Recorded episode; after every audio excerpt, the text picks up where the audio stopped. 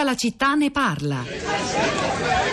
Bisogna riuscire a ottenere quel miracolo che fa sì che le città sono luoghi urbani, di urbanità. E la parola urbano tutti lo sanno, non è solo un aggettivo che certifica l'appartenenza alla città, ma anche un modo di essere. Una persona urbana è una persona civilizzata. E non a caso città e civiltà hanno la stessa radice, si assomigliano persino in italiano.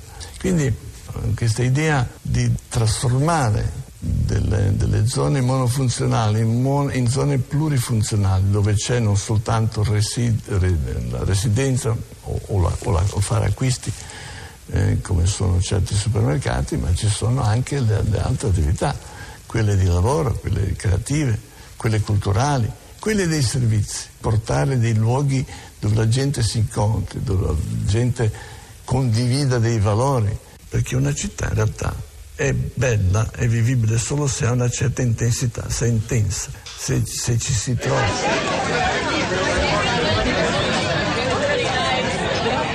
Eccoci, questa puntata di tutta la città ne parla dedicata al nostro modo di vivere le città, gli spazi pubblici. Siamo partiti dai cortili sempre più vuoti dei nostri condomini dove ai bambini non è concesso giocare per parlare più in generale di una solitudine che avanza e che cresce, delle città che non sono più luoghi di interazione, di incontro fisico, di prossimità.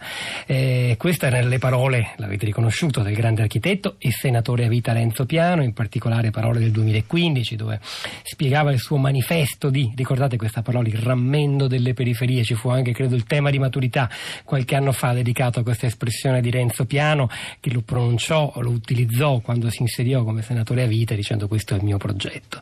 Eh, in realtà però il problema, abbiamo capito oggi, non riguarda solo le periferie, non riguarda solo i centri urbani delle grandi città, ma anche i piccoli, i piccoli borghi, un problema trasversale. Allora, ci sono tantissimi messaggi arrivati, come dicevo, testimonianze via sms e whatsapp, immagino ancora di più via social network, Rosa Polacco. Ciao Pietro, buongiorno. Sì, sui social questa mattina ci hanno risposto molti ascoltatori raccontando le loro esperienze, i loro ricordi di ragazzi che tutti giocavano in cortile e invece le difficoltà che i bambini e che le famiglie anche incontrano oggi nelle città, ma non solo. Comincio con um, Andrea che scrive: Sono il papà di due bambini di 7-11 anni, parlando con un altro papà, ci siamo resi conto di un fatto semplice. Esistono solo spazi e tempi organizzati e a pagamento destinati ai bambini. Per fare esempi legati alla nostra esperienza, scuola di rugby e calcio, motocross, corsi di lingua, musica, attività estive di vario genere. E non è quanto accade anche a noi adulti. E questo commento di Andrea mi dà lo spunto per citarvi un articolo trovato in, in rete di Federico Taddia per la stampa di qualche mese fa, 27 gennaio, sui ricreatori, una realtà interessante che forse non tutti conoscono di Trieste. Pietro, tu hai citato la tua infanzia veneziana, a me tocca citare la mia triestina. I ricreatori di Trieste sono eh, lì da 110 anni, sono un'istituzione particolare, unica in Italia, dedicata ai bambini. Sono nati verso la fine dell'Ottocento come eh, spazi per togliere i bambini che non andavano a scuola dalla strada. Oggi sono un luogo per eh, incontrarsi, socializzare e sperimentare. Dopo la guerra sono stati tutti distrutti, però nel dopoguerra, eh, leggo dall'articolo di Taddia, la rinascita di Trieste passa anche dalla ricostruzione dei ricreatori. Lo dico, concludo ricordando l'articolo che eh, poi potrete trovare sulla nostra edicola, che il costo, per esempio, a Trieste di questi spazi non obbligatori, spazi di possibilità di libertà è di 12 euro l'anno. Forse anche questo è un elemento interessante di spunto. Poi Panzella scrive: tutte le città piccole e grandi, 24 ore su 24 sono dei parcheggi e poi Massimo dice vietato anche avere le scuole superiori e le università in centro città, ormai i ragazzi disturbano e si costruiscono rendi edifici in cemento nelle periferie, magari nemmeno interconnessi, se le città sono grigie e morte è anche per colpa di questo, siamo un paese per vecchi. E a proposito di spazi pubblici, apriamo la nostra piazza, quella di tutta la città ne parla, andiamo a Faenza, Alessandra, buongiorno.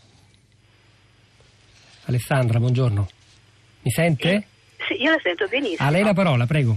Ok, quando sono venuta ad abitare qua, eh, il mio condominio si affaccia sul cortile di una chiesa.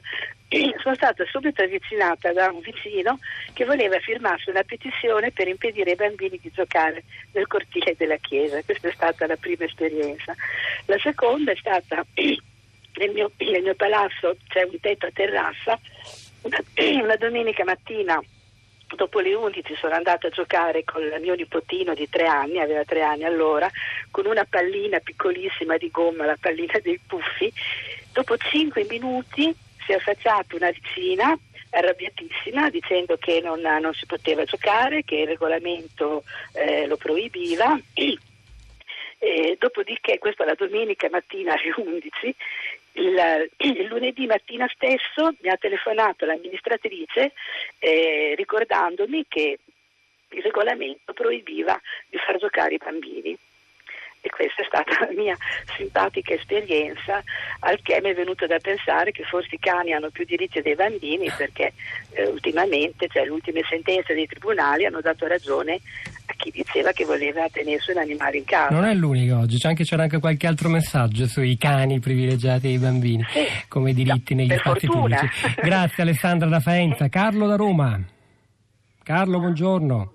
Ma io avevo mandato un messaggio all'inizio sì. e credo la trasmissione abbia preso un po' una piega diversa, forse il mio messaggio sarà un po' Ci provi. in direzione contraria, cioè voglio dire, eh, premesso che sicuramente è importante che i bambini abbiano degli spazi per giocare insieme, io non mi ricordo tutti questi bambini che giocassero in cortile, io ho 71 anni, quindi non sto parlando di stamattina, mm. sto parlando dei miei tempi, tutti questi cortili pieni di bambini, non me li ricordo né io né i miei compagni di scuola, gli spazi c'erano ma forse erano oratorio magari, ora gli oratori non ci sono più e quindi mancano gli spazi. Ma, ecco, solo questo. Lei, lei, era a Roma anche, anche da piccolo? Sì, sì ero bambino a Roma e mh, questo mito del cortile, no?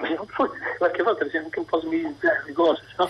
mi, mi sembra parentesi non ci sono più le mezze stagioni, una volta si stava meglio, ecco. Eh, Grazie Carlo, da, da, Roma andiamo a Rovigo, Valentina, buongiorno. Eh, buongiorno, io sono la mamma di due bambini di 6 e 8 anni sì. e mi ostino a portarli al parco giochi quasi tutti i pomeriggi, però sì, ci sono pochissimi bambini e sono prevalentemente molto piccoli, mm. quindi difficilmente socializzano ecco, per, per via della loro età.